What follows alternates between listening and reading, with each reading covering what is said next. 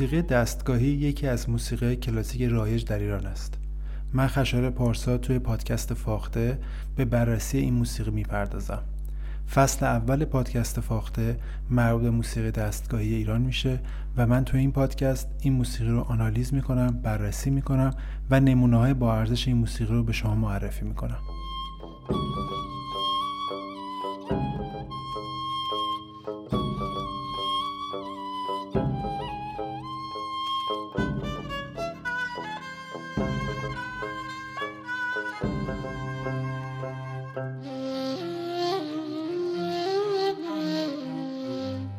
در قسمت قبلی پادکست فاخته سعی کردم مفهوم دستگاه و مفهوم مقام رو توضیح بدم و توضیح دادیم که دستگاه مجموعه چند مقام هست که در کنار همدیگه قرار می گیرن.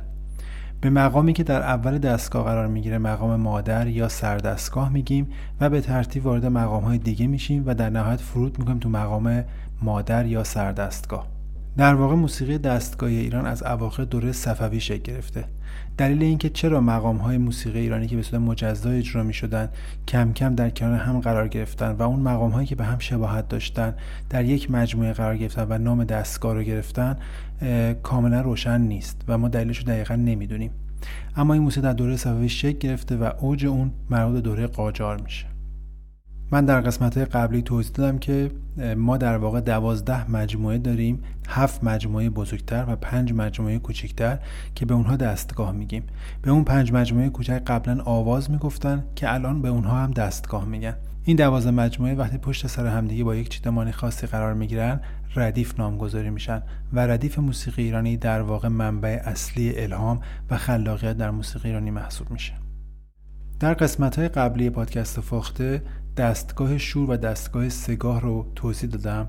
همچنین چهار تا دستگاه کوچکتر که از شور جدا شدن یعنی ابو عطا، بیات ترک، افشاری و دشتی رو توضیح دادم آنالیز کردم و کمی اجرا کردیم. و اجراهای خوبی که از این دستگاه ها در موسیقی ایرانی انجام شده رو به عنوان نمونه آنالیز کردیم و توضیح دادیم. واژه همایون در موسیقی ایرانی یک واژه قدیمیه.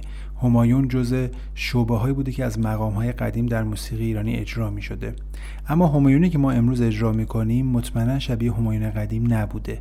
چون در آن همایون فاصله استفاده میشه که در موسیقی قدیم ایرانی هیچ وقت اسمی از اون فاصله برده نشده و این فاصله احتمالا در دوره قاجار وارد موسیقی ایرانی شده و استفاده شده. البته مطمئن نیستیم. ولی می‌دونیم که این فاصله در کتب و رسالات قدیمی که مربوط به قبل از دوره صفویه میشه هیچ وقت صحبتی ازش نبوده. و در موسیقی ایرانی استفاده نمی شده.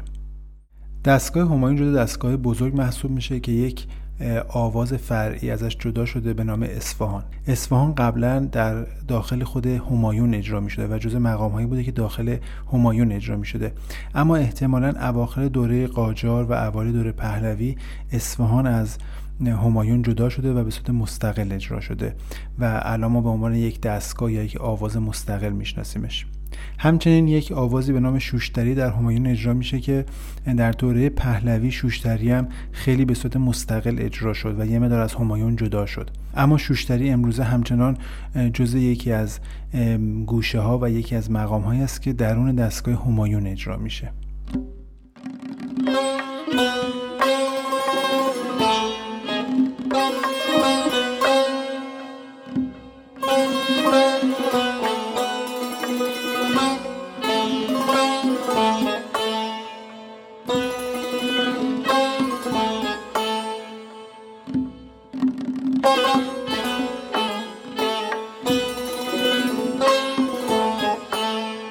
گوشه معروفی که در دستگاه همایون اجرا میشن عبارتن از چکاوک، ترز، بیداد، شوشتری، لیلی و مجنون و اشاق این توضیح بدم مقام هایی که درون همایون به صورت مستقل اجرا میشن و شهرت دارن در واقع چکاوک و بیداد هستن و باقی گوشه خیلی شباهت دارن یا به خود چکاوک یا به بیداد و یا به خود همایون.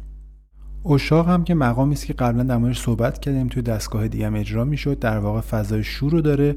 ولی همونطور که تو زیباشناسی موسیقی ایرانی گفتیم خیلی وقتا مقام ها به خاطر بستری که درش قرار می‌گیرن حسشون متفاوت میشه. برای همین موزیسین ایرانی احساس می‌کردن اگر اشاق رو در فضای همایون اجرا بکنن حس متفاوتی داره.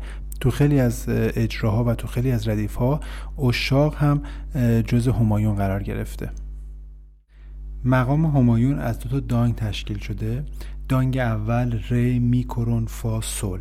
این دانگ دقیقا همون دانگی هستش که در مقام شور هم استفاده می شد ری تا می کرون سه چهارم پرده می کرون تا فا سه چهارم پرده فا تا سول یک پرده. در واقع میشه مجنب مجنب تنینی. در موسیقی ایرانی به فاصله سه چهارم پرده میگن مجنب به فاصله یک پرده میگن تنینی. دانگ دوم سول لا کرون سی دو. سول تا لا کرون سه چهارم پرده است. لا کرون تا سی یک پرده و یک چهارمه و سی تا دو نیم پرده هستش. به فاصله سه چهارم پرده میگن مجنب. لاکورون تا سی که فاصله در واقع یک پرده و یک چهارم هست. بهش میگیم بیش تنینی و سی تا دو در واقع فاصله نیم پرده است که بهش میگیم بقیه. این فاصله یک پرده و یک چهارم یعنی فاصله بیشتنینی همون فاصله هستش که گفتم در موسیقی قدیم ما وجود نداشته. در واقع این فاصله احتمالا از دو اواخر دوره صفوی تا دوره قاجار وارد موسیقی ایرانی شده و موزیسین ایرانی ازش استفاده کردن. این فاصله تو موسیقی قدیم ما وجود نداشته. تو موسیقی قدیم ما فقط فاصله بقیه یعنی نیم پرده فاصله سه چهارم پرده یعنی مجنب و فاصله یک پرده یعنی تنینی استفاده می شده خب پس هم دو که ملاحظه کردین مقام اصلی همایون خیلی منطبق است بر مقام شور و یک مقامی که حالا هنوز به توضیح ندادم یعنی مقام چهارگاه. یک دانگش در واقع شبیه دانگ شوره و یک دانگ شبیه دانگ چهارگاهی که بعدا در موردش صحبت می‌کنیم. درجه مهم همایون به ترتیب به این شکل هستن. شاهد که درجه دوم دانگ دوم هست در واقع نوت لاکورون. نوت خاتمه که درجه اول دانگ دوم هست که میشه نوت سول و نوت های آغاز همایون که نوت فا و نوت میکرون هستن. یعنی نوت دوم و نوت سوم دانگ اول. برای اینکه همایون رو بهتر درک بکنین من این دو دانگ رو پشت سر همدیگه اجرا می‌کنم تا صداشو بشنویم.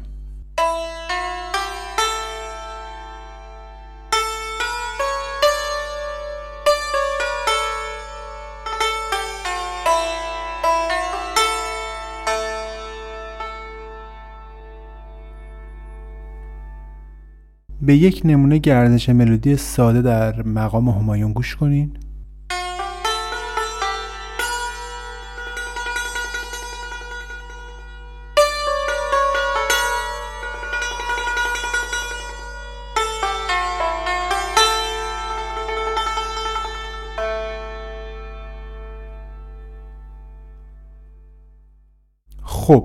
حالا برای اینکه همایون رو بهتر درک بکنین من یک نمونه از درآمد همایون رو برای شما اجرا می‌کنم. این نمونه از ردیف میرزا عبدالله انتخاب شده.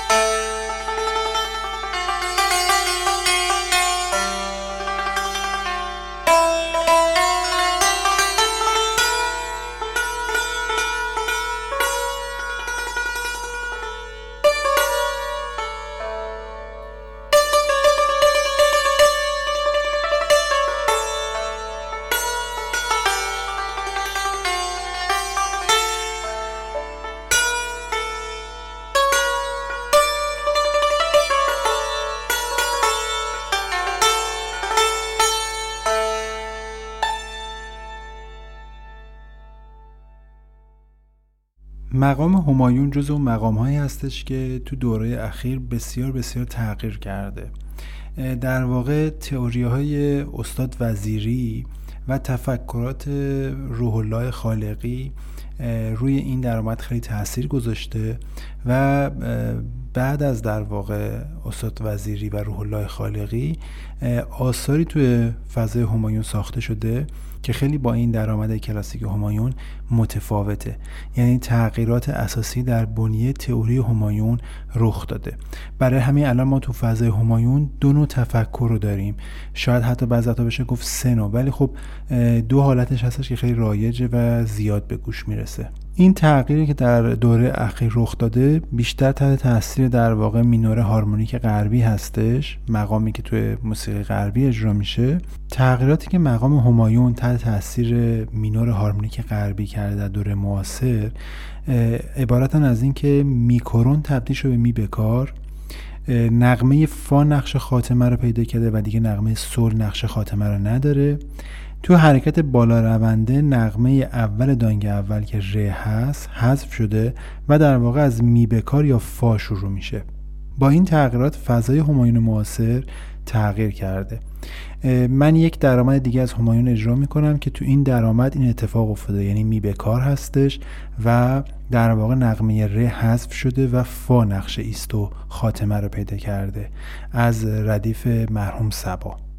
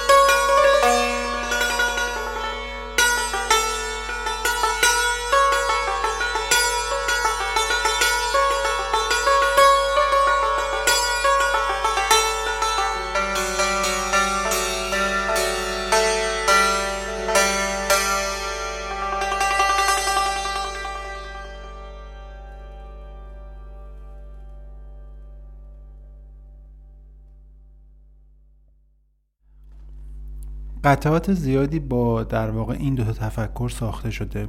قطعاتی که تو موسیقی قدیم ایران ساخته شده اکثرا با تفکر اول هستش و موزیسینایی که در حال حاضر هم معتقد به اون تفکر هستن همچنان با همون تفکر آهنگسازی می‌کنن. یعنی تاکیدشون روی این موضوع هستش که نوت خاتمه باید سل باشه و میکرون وجود داره و دانگشون هم از نوت ر شروع میشه. تصنیف های قدیمی زیادی هستش که بر این موضوع ساخته شده. نمونه هایی رو حالا می‌تونیم با هم دیگه گوش کنیم.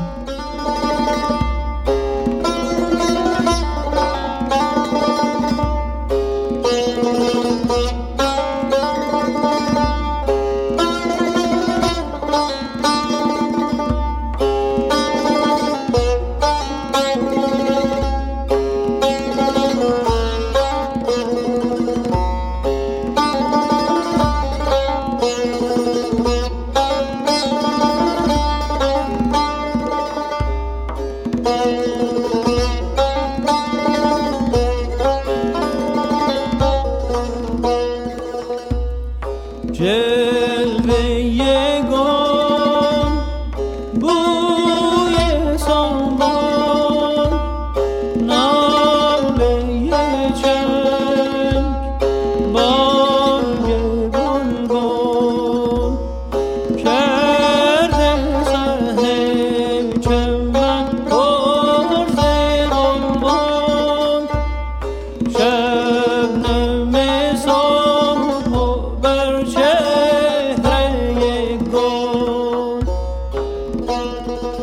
تفکراتی که از بعد از وزیری شکل گرفته در واقع نوت میبکار وارد همایون میشه میبکار در واقع نوت اول میشه و ر تقریبا حذف میشه و نوت فا نقش خاتمه رو پیدا می‌کنه.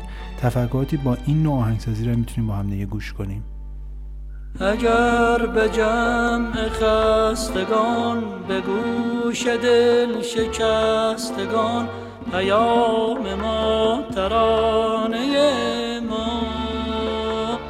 ما رسد سرود عاشقانه ما. نمی‌رسد بدان که با همه خموشی. امید من پر از ترانه و پیام. مبر زیاد خود تو ما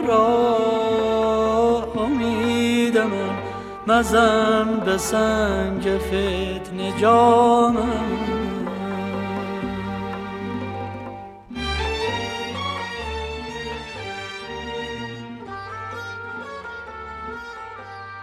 اما به جز مقام مادر همایون در واقع درآمد همایون توی باقی مقام ها این اختلاف وجود نداره. در واقع باقی مقام ها به همون شکلی قدیم اجرا می‌شده در حال حاضرم اجرا میشه و روشون آهنگسازی میشه. مقام بعدی که بعد از فضای همایون معرفی میشه مقام چکاوک است.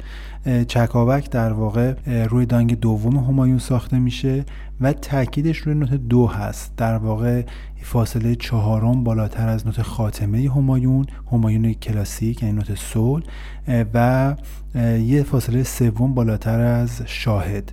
چون شاهد همایون گفتیم لاکوران هست و خاتمش سول در واقع چکاوک تاکیدش روی نوت دو هست و دو میشه شاهدش ولی از همون فواصل استفاده می‌کنه. گفتیم یکی از دلایلی که یک مقامی فضاش عوض میشه تغییر پیدا کردن توی درجات اون مقام هست و اهمیت اون درجات وقتی تغییر می‌کنه.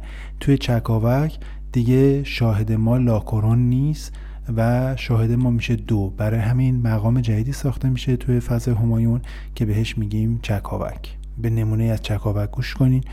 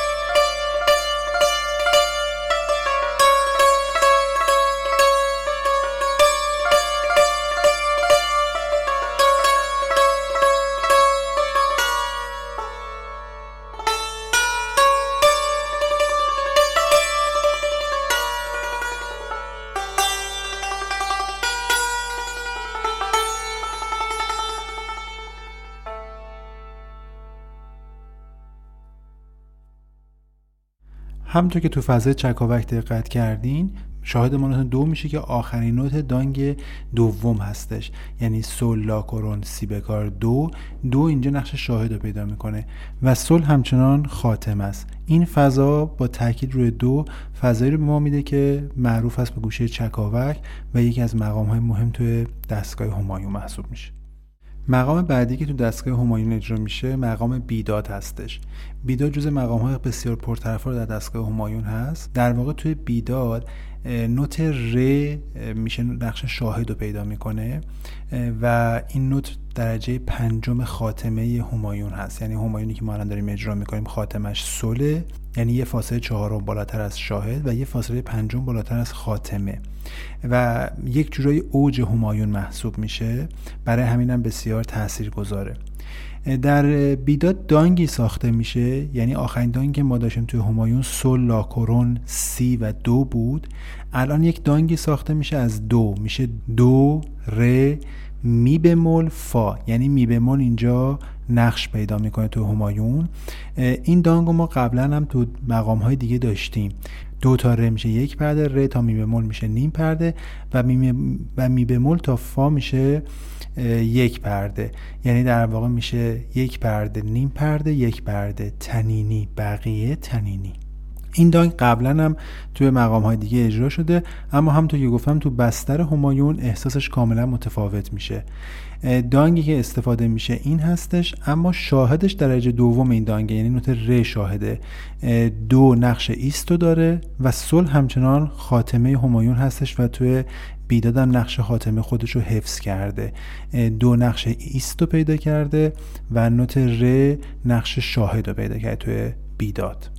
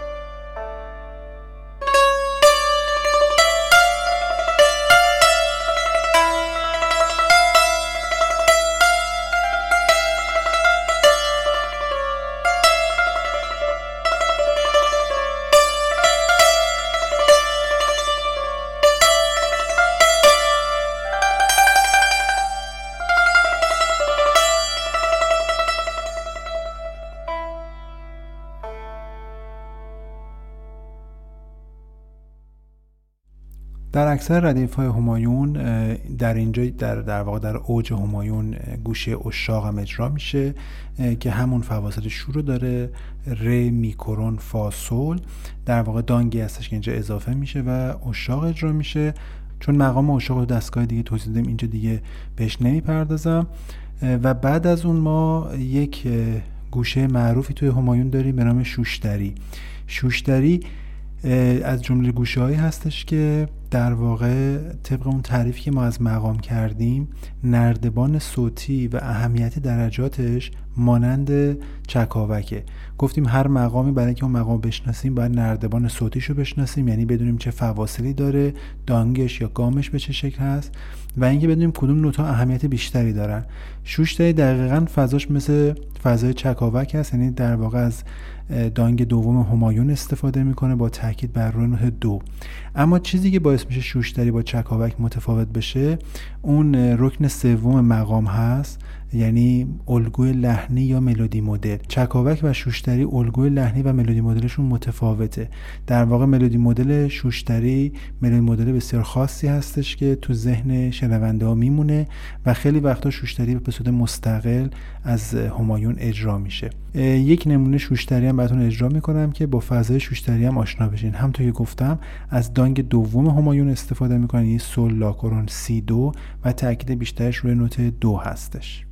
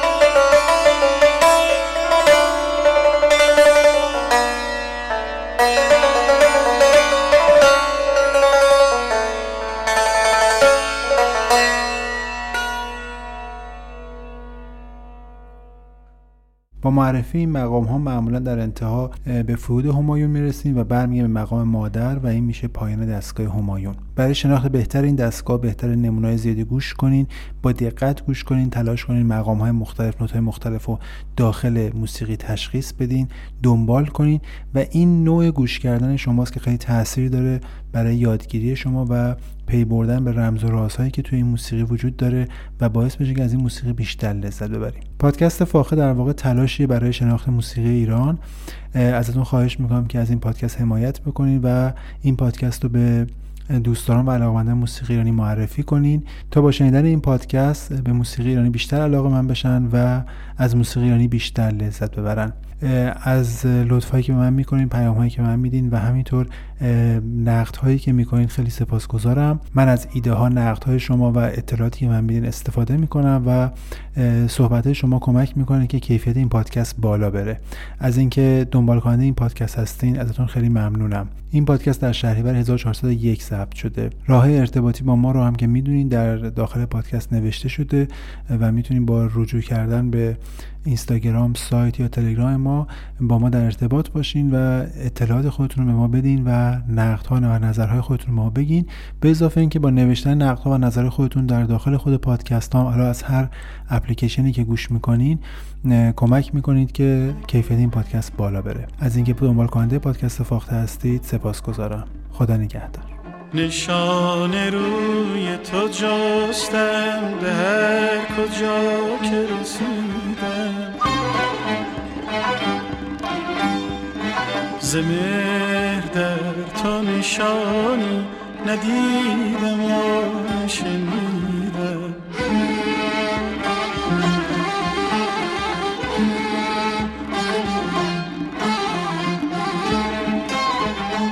رنج ها که نیامد به رویم از غم رویت. چه جورها که ز دست تو در جهان کشیدم.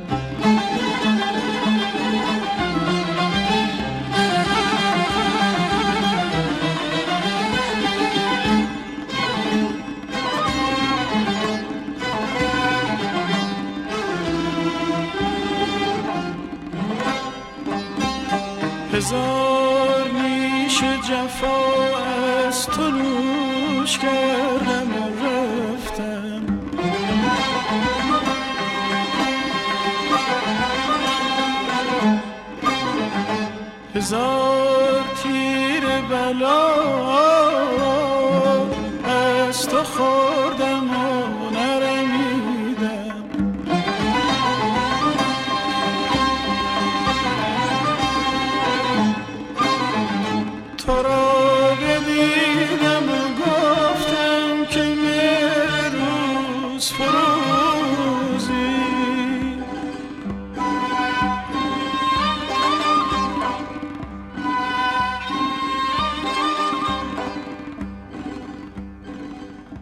ولی چه سود؟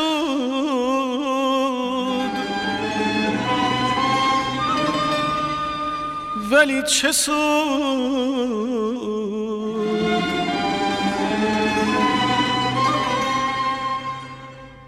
که یک ذره مهر در تو ندیدم.